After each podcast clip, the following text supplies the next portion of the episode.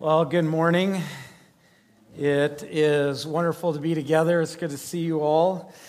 And uh, whether you're up, and you'll have to excuse me, I don't look up very often. I know you're there. So, uh, but uh, it's good to, to have, and it's good to see a lot of uh, people. I know the Ericksons probably need a vacation after a week of fairing. I know I do, and I only went to the fair three times. So uh, I was, I'm ready for a vacation from the fair. My kids, on the other hand, they're ready for it to continue. And uh, praise the Lord, it is done. So, uh, but anyway. Well, we're in a series. It's always difficult when we're in a series. Uh, when it's not a book of the Bible, it's more difficult actually to study for a series um, and not to just go verse by verse. My tendency, even in the series, is just to pick out a few verses and never want to leave them.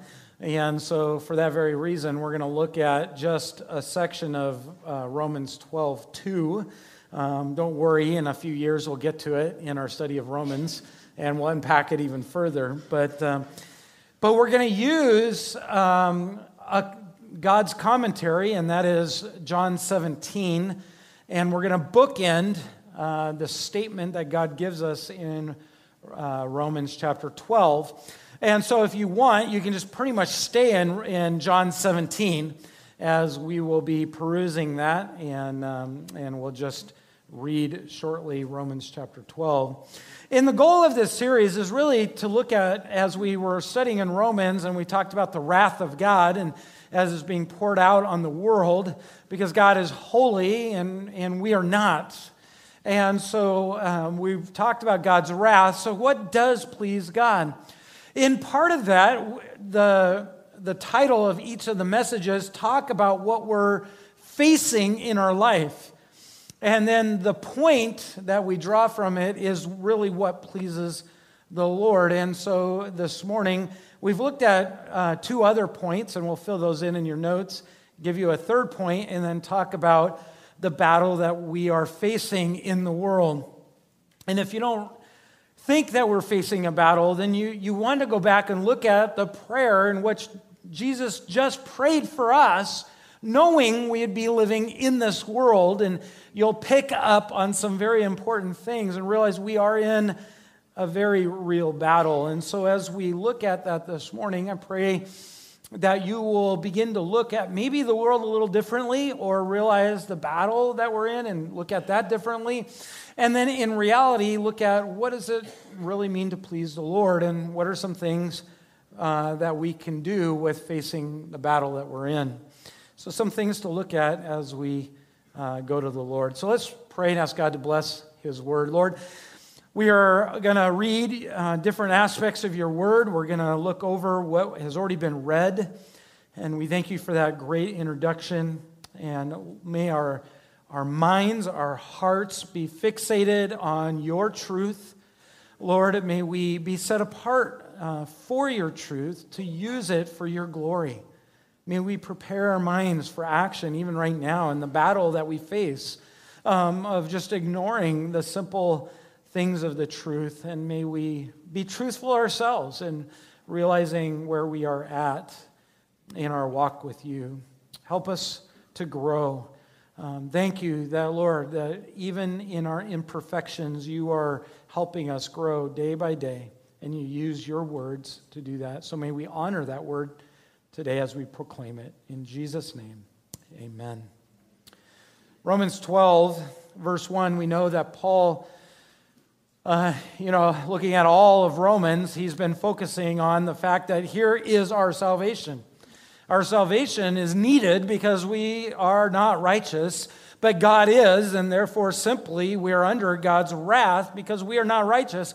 So God did this amazing work apart from us, and He gave us an amazing gift that while we were yet sinners, Christ died for us.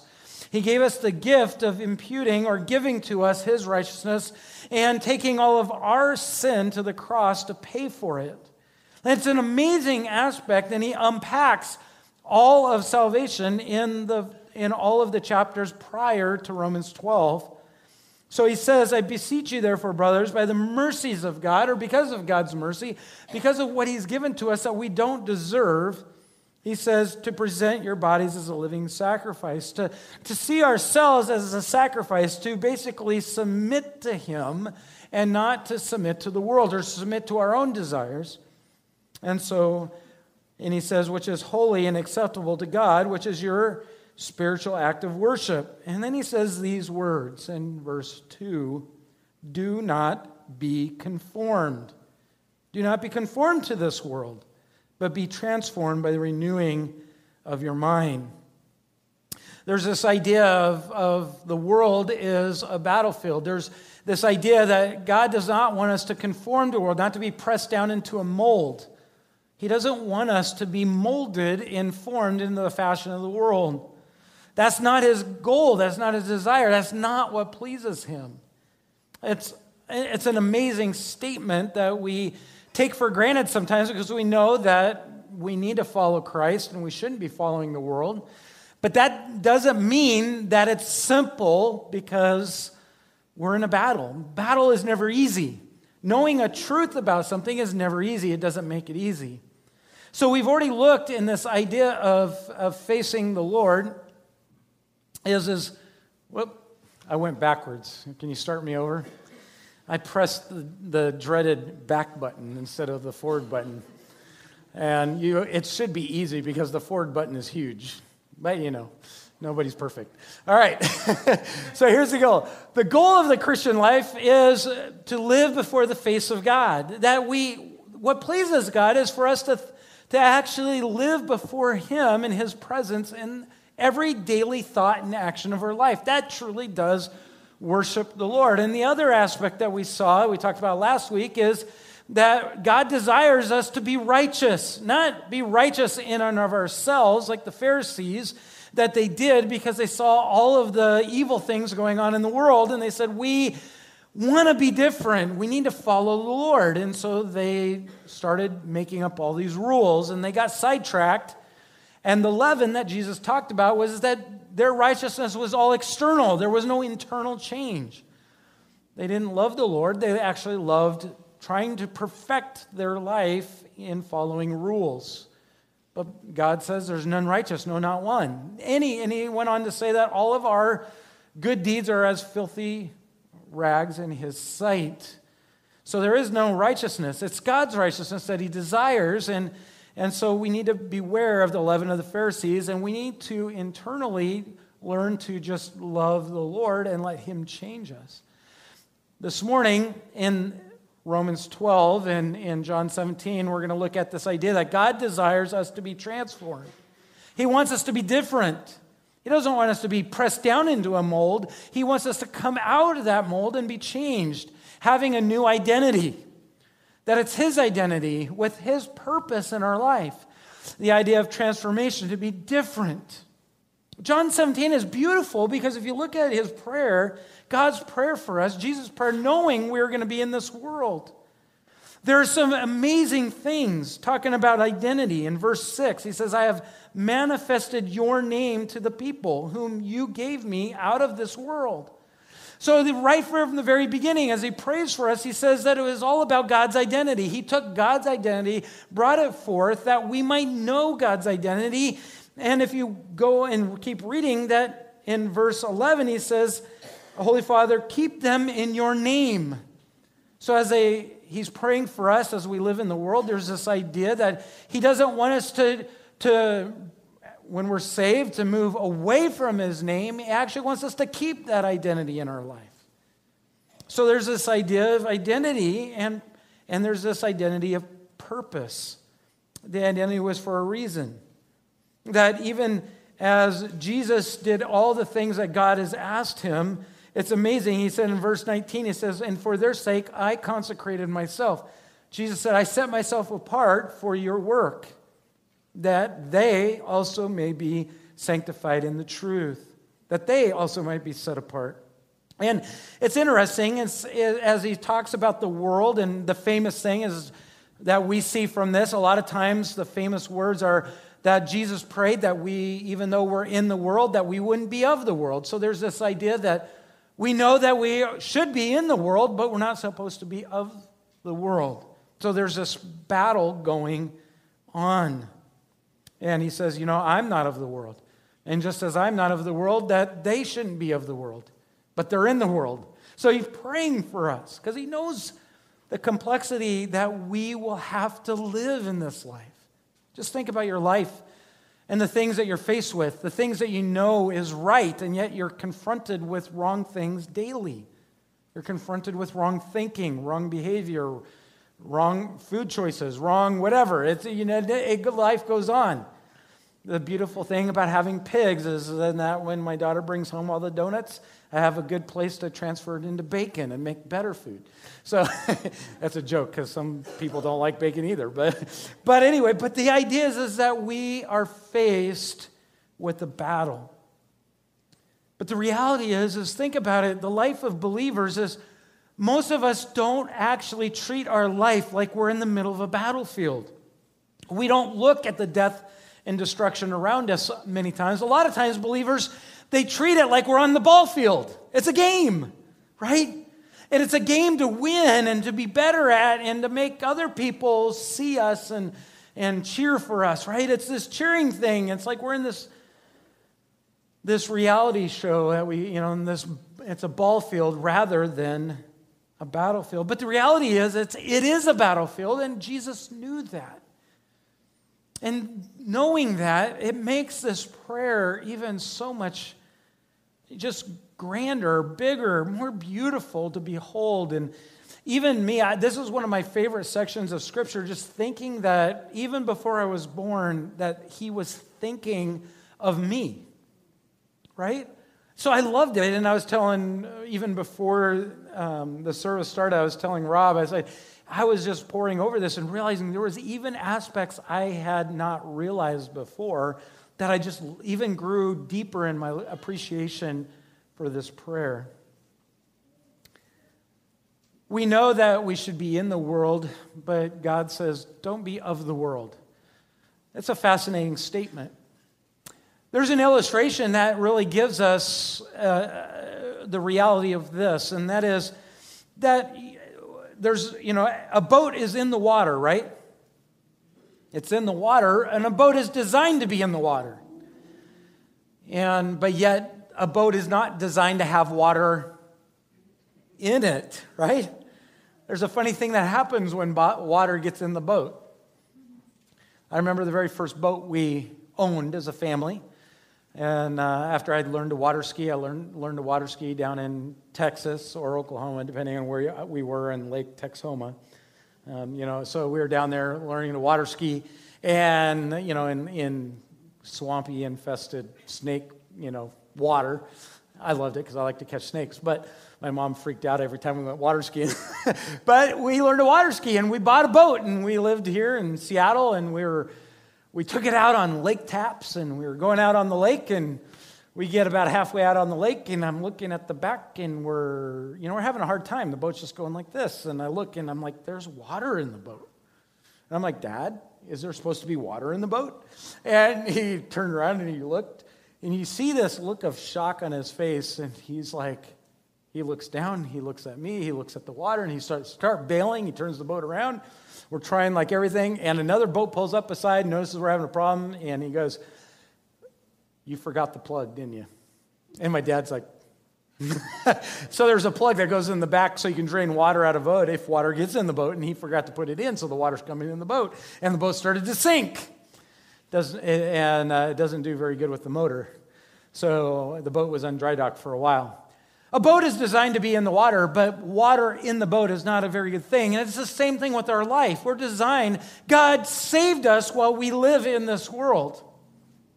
He saved us by the truth of His word, and He sanctified us, and He set us apart for ministry to be identified with Him, to transform our lives. But He designed us to be in the world, just as a boat is in the water, but He didn't design for the world to be in us, to overtake us. And we struggle with that reality, and we see that never more than in the statement that God says in James 4.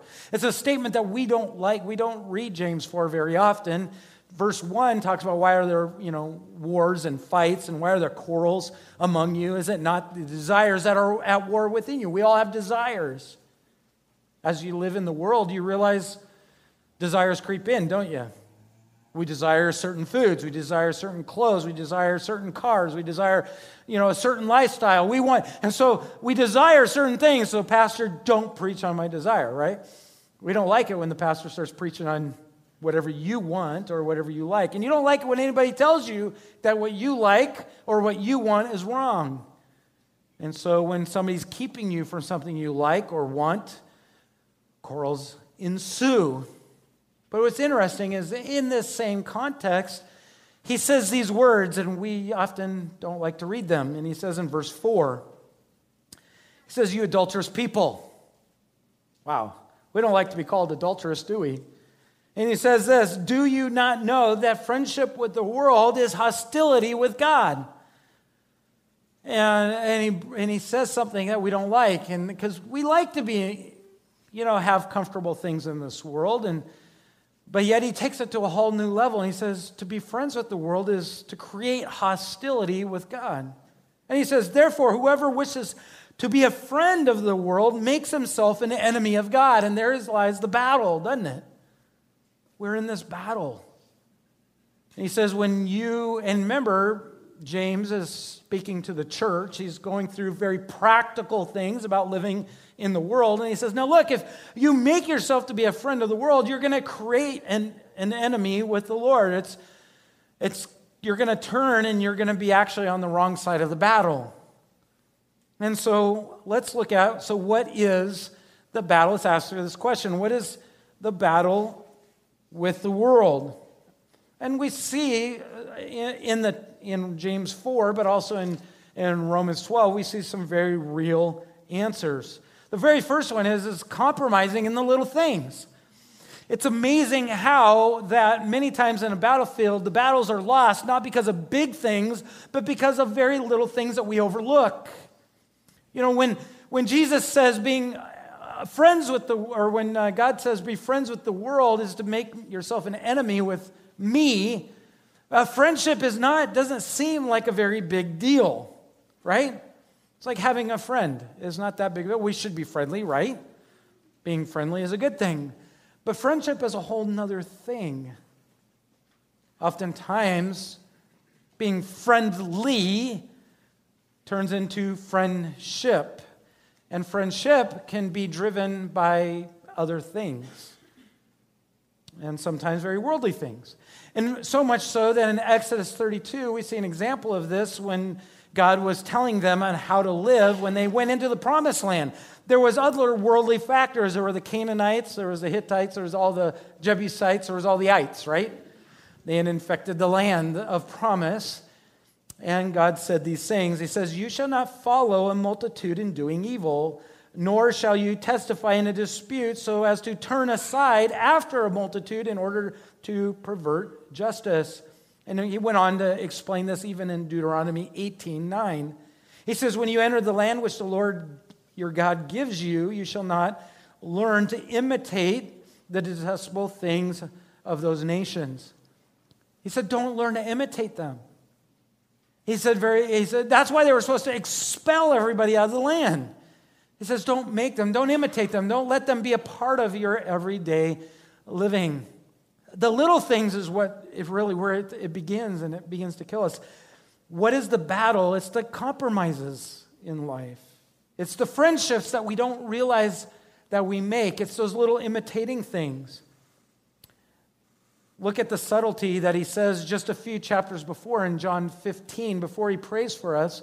In John 15, 19, it says, If you were of the world, the world would love its own, but because you are not of the world, but I have chose you out of the world, therefore the world hates you.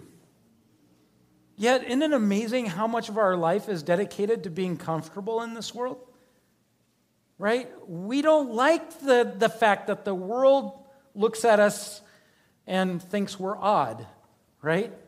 One of the reasons I call the, you know, Carries and Ethans, and I pick on all the kids and I always call them weirdo is to remind them very simply that when I, and I call you weirdo, it's that we are weird. We're not supposed to look normal in the world. But yet, it's funny how we try to normalize ourselves to the world. In fact, in 2 Corinthians 6:14, he says, "Do not be bound together with unbelievers, or what partnership has righteousness with lawlessness?" I mean, how does God's righteousness and lawlessness fit together? It's not compatible, right? And he goes on to give us another. He says, "What fellowship has light with darkness?" Right? As soon as a light turns on, where does darkness go? It's gone. And when you turn off a light, where does light go? It's gone. You can't mix both. It doesn't work, right? That's when you stub your toe, when you try to mix both, right? When you don't have a good flashlight. Um, you can't put both together. There's this battle going on, and compromise is a part of that. I mean, look at righteous Lot. It's amazing. And in 2 Peter chapter 2, verse 7, we see that the Bible calls Lot righteous. He was known for living a right life before God. He was called righteous. And, and yet, Lot grew in, in stature and he had lots of animals and lots of sheep. And if you know anything about sheep, they never stop eating, right? And they'll just totally destroy a land if they're left to themselves. And, and Abraham had lots of sheep and they were competing for grass. And you know that in farming world, if you know, everybody fights over two things water and grass, land, right? And that happened with Abraham and Lot. So Abraham said, Hey, we're family. Let's stop fighting. Look at everything. He took him up to the top. He said, You look over here, look over here. What do you want? I'll give you first dibs. Lot looked around and he saw the Jordan Valley in, in Genesis 13. And he says, Oh, wow, that Jordan Valley. Look at all that green. It's lush, it's fertile, it looks nice. And he left and he says, I'll go there. So Abraham said, Fine, I'll take this other side. And so he went to the what the Hebrew called the Shephelah or the lowlands, and he went to the other side towards the coast. And so Abraham, you know, so they kind of split ways. And it wasn't, that's not, in and of itself, that's not necessarily bad. They dealt with conflict very well. But Abraham, uh, you know, went his way, Lot went his way, and, in, and it tells us that not only that happened, but before long, he first, he said, well, there's that great city of Sodom. So he said, wow, there's lots of commerce there, and there's lots of things. You know, maybe I could sell lots of sheep. There's lots of people. They're going to need lots of food. Whatever. It doesn't tell us. You know, that's all reading between the lines. But he saw Sodom, we know from the scripture, and he pitched his tents towards Sodom. It's literally saying that he pitched his tent so he could see Sodom. It wasn't just that he, it was a purpose thing. But that's where he did. And, and it tells us in verse 10 and 11 of Genesis 13. But not only did he pitch his tent towards Sodom, but it says then in verse 12 and in chapter 19, then he moved into Sodom. But before long, Sodom moved into him. It became normalized with the, the events and things around him. That's what little compromise does. And we see the next thing is, is that what is the battle with the world? Well, it's the compromising, and then it's the conformity to the world's viewpoints. Conformity. In, in uh, verse 2 of Romans, it says, Do not be conformed. Don't be conned, right? It's not really what con means, but don't be conned. Don't be think that the world has something to offer. That's the reality. It means to be pushed or into a mold or you know it's like those jello molds. Like you can get whatever mold you like and you can put the jello into it and you form it to it and you freeze it up and or refrigerate it till it sets and then you pop it out and voila you got you know a fish or you've got you know something. You can make it into something. Frankly i just just put it in the, the, the pyrex dish and give me all the beautiful wonderful layers and let me eat. And you know what the best part of that you know that jello when you put it all into a big dish. It's that, that, that sugar milk, you know, that goes in between. That makes it real sweet. That's the best part. But anyway, I digress. Let's go back. But anyway, the idea here is, is that it's the idea of forming something and being conformed. God doesn't want us to be conformed to the world's viewpoint. Do you know what's interesting here is, is the word world. It's not cosmos. It's not the people of the world. It literally, the best translation for the word world here is the spirit of the age. It's the viewpoint of the age. It's aeon. It's, it's literally mean, you know, the, it's, the, it's the age that seeks to gratify self independence regardless of the consequence of cost. The word literally means the spirit of the age. It's whatever people think is best. That's what he's talking about. Don't be conformed to the spirit of the age or whatever the viewpoint or the philosophies or all those things. In fact, we know Paul describes that Satan is, you know, everything lies in the power of the evil one, and he is the one that controls the spirit of the age. All the viewpoints that we see being thrown at us in the world is being directed by the schemes of the evil one. Right? The present age is in contrast to the age that is to come when Christ returns. It's different. God doesn't want us to compromise in the little things so that way we begin to be conformed to this world because we don't belong here. Right? We're just a boat adrift. Don't bring the water in. That's how our life sinks the world or the age, the spirit of the age, is a lot like what we see in the days of Judges. When you do a study of the book of Judges, that there was no, there was no good king, there was no right king in Israel, and every man did what was right in his own eyes. Right? Proverbs tells us the same thing. There's a way that seems right unto man, but in the end, it leads to destruction. Ephesians 2 1 through 13, it says, And you were dead in your trespasses and sin, in which you once walked, following the course of this world, aeon. Not the people of this world, but the spirit of the age. You once followed that, but you don't any longer because God made us alive through the power of the Holy Spirit.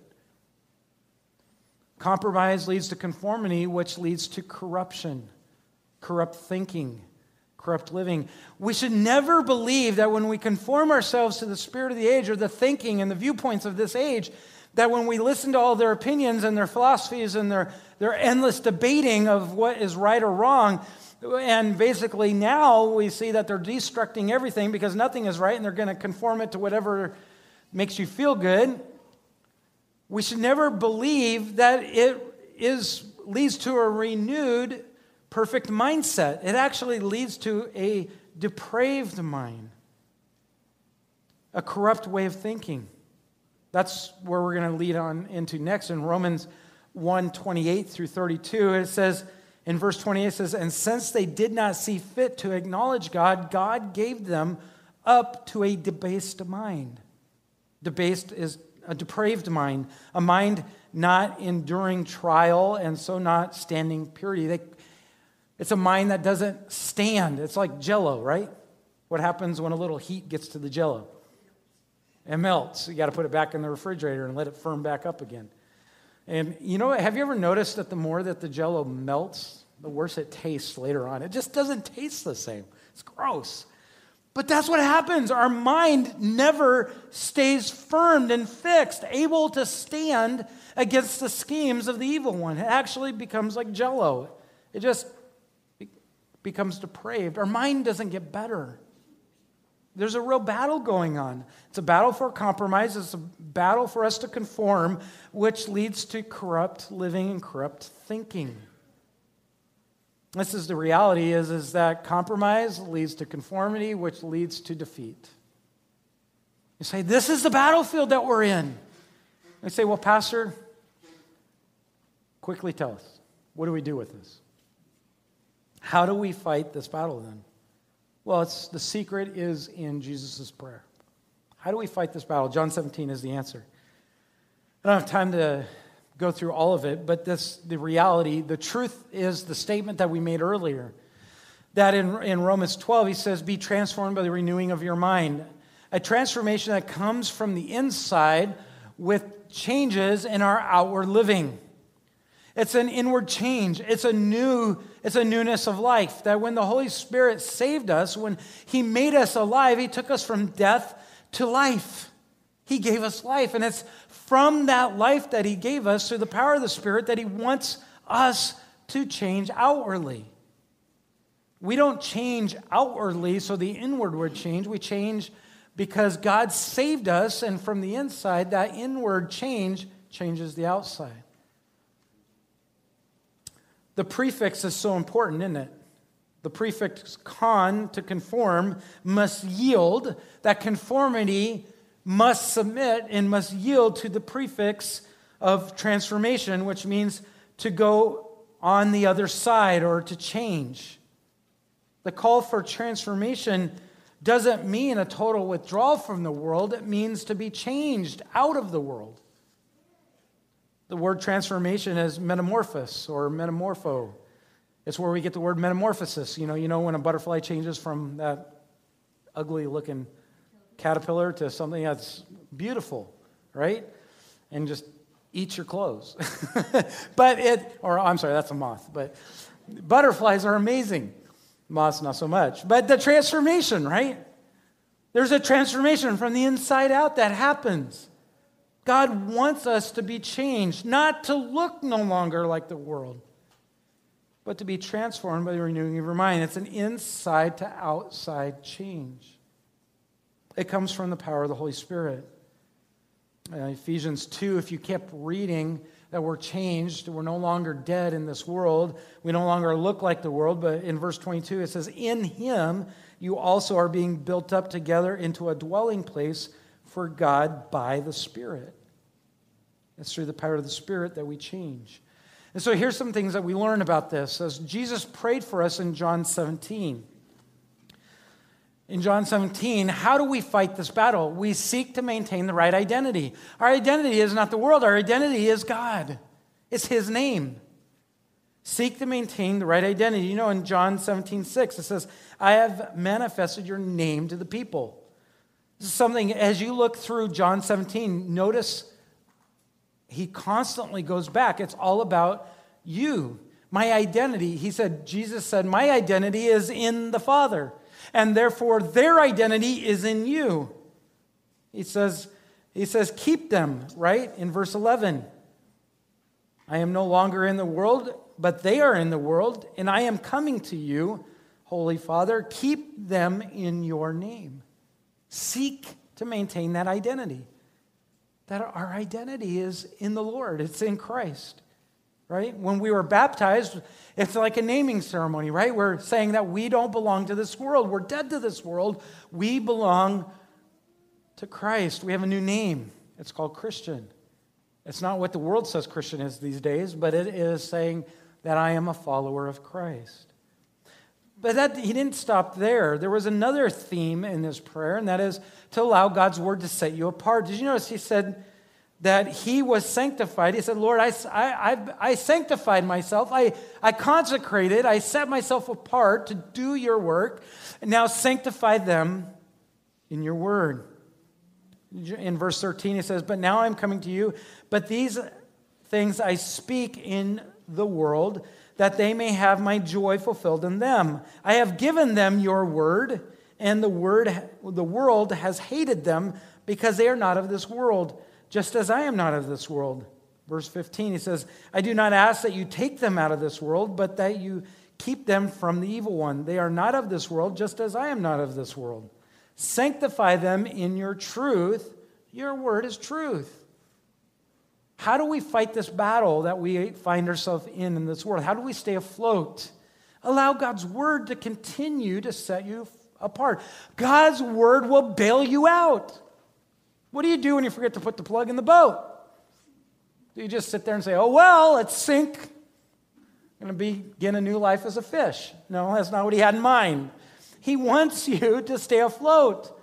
And he plugs up those conformity issues we have in our life and the sinful things that we're dealing with through His Word. He tells us that His Word is sufficient.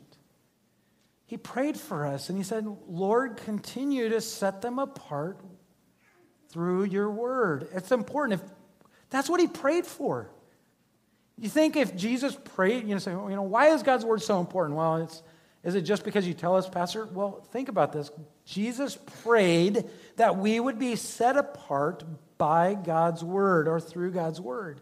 Don't you think if Jesus prayed for something that it's important? Yeah. The other thing is, is maintain the same message and priority. This one I've missed for years. So if you never heard of this or thought of this, don't worry. I didn't either. I was like, yep, I know that God wanted me to be, you know, have his identity. I know that God wanted me to set apart. And, you know, frankly, I knew that in Matthew 28, he said, go make disciples, but I missed this in this prayer. John 17, verse 18, he says, As you sent me into the world, so I also sent them into the world. As you sent me. There was a way that God sent Jesus into this world. There was a purpose in which Jesus was sent into this world. And he's saying, So I send them. It's not the only time that he said that. By the way, he, talks about this message right in verse 4 and 5. And Jesus says to God, when he's praying, he said, I glorified you on earth, having accomplished the work that you gave me to do. He acknowledges this work. He acknowledges what the Father sent Jesus to do. He says, and now, he says, and now, Father, glorify me in your presence with the glory that I had with you before the world existed. And he went in, I manifested your name. I taught them your word.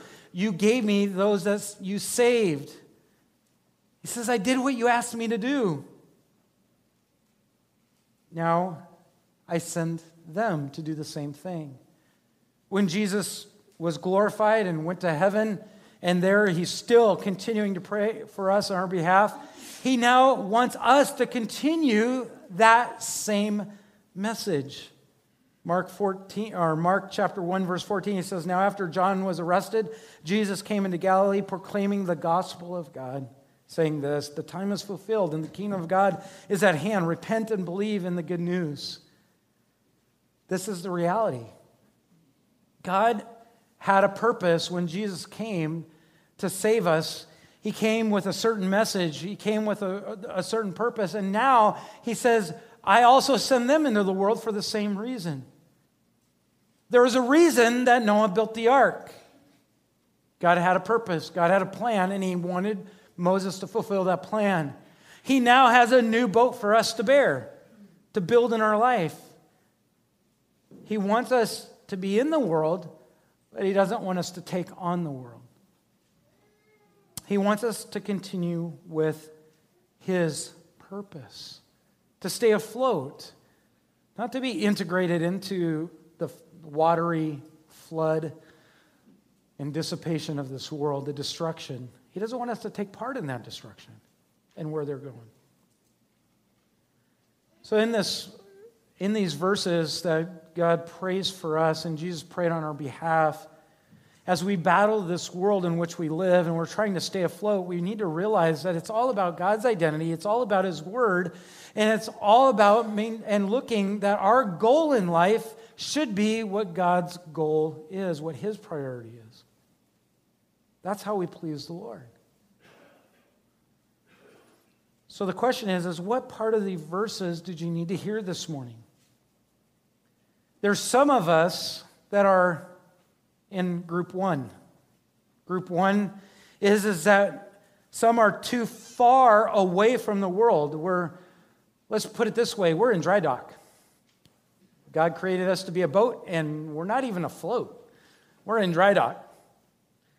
And we're so far away from the world that we can't even get wet. We can't relate to the people that are drowning in our culture around us. We don't even know how they're drowning or why they're drowning. And we just see people and we ridicule them and say they're just a bunch of sinners. We hate them. We know that we're going to heaven. Good for us. And we are in our boat and we just stay on dry land, far away from everybody as we can.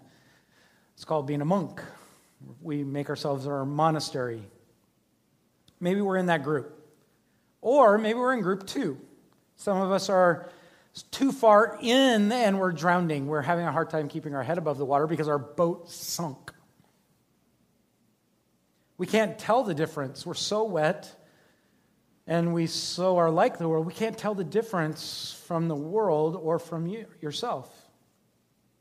Those that are in the first group remove themselves far from the world and they don't so that way they're so scared of the world influencing them they know that there's a battle but they're so scared because they don't realize that jesus already defeated the world right and Pastor Rob, he, he shared that message with us about peace. Your, your end is isolation, protection, self guarding. And a lot, I've seen so many churches close their building because of this. Gone to churches where they're so afraid of the world that they've just come together and they never talk to anybody in the world. There's no evangelism, there's no good news, there's no fulfilling God's desire and purpose in our life. And then that second group have gotten so far into the world that they're no longer being influenced by God. They're no longer can stay afloat. Your outlook is looking and surrounding and smelling just like the world. Your, your whole goal is being able to fit in. You know, hey, they'll be comfortable with us because we're so close to them. Let's make things comfortable. And if I'm so comfortable, then we'll get to share Jesus with them. I've never seen that work. I've just seen churches and I've seen people walk away from God because they're so much like the world. People like that, they tend to rave that, well, we have liberty, we have freedom, we're free. And they, they wave this flag of liberty. And they forget Galatians 5 and verse 13. It says, For you, brethren, you've been called to liberty. You have. We've been, we've been set free out of this world, free from sin, by the way, not free to just to choose whatever we want, but we've been set free from sin, out of slavery. But he says, only do not let your freedom or your liberty be as an opportunity for the flesh, but through love serve one another. Here's the reality God said, Let us form man in our image. This is for us the reality from Genesis. The devil says, I will deform them by sin. I will take that image and I will deform it. God, God creates, Satan destroys. He, I was going to say decreates. I don't, that's not a word. he deforms. He takes that, and the world says, let us conform man into our, let's shove him into a new mold. We don't want him to be in the mold of God. And education says, let us inform man by knowledge in order to conform them. We see that happening all the time. And society says, let us reform man by culture into whatever culture wants. And we see that all the time. No longer are we found in the form of God. We see people taking the form of God's creation, our very bodies and telling us how to reform it into something that society says is acceptable. That is the battle we face. Your identity matters. Your identity, you were saved from the world into, back into your identity with the Lord. The Bible matters because it keeps us afloat. We need the Bible. Otherwise, Jesus wouldn't prayed for that. But we also need to be about his priority. If we're not, it's a slippery slope, right? We just slowly divert back. We're in a battle. We need to be fighting. And God gave us, and Jesus prayed for us to give us the tools to fight. He prayed that God would give us the tools to fight. And he did when he saved you and when he saved me. Which group are you in? You say, Well, I'm not in a group. Well, make sure that your identity is in Christ. That's why we worship him. And that's why we read the word. And that's why we focus on his purpose, his goal, not ours. Our goal of the church is not a goal, it's, it's to allow God to grow the church. It's not our goal to change the church into something that it's not or to make it acceptable to someone else. We are here by God's mercy and grace. Let's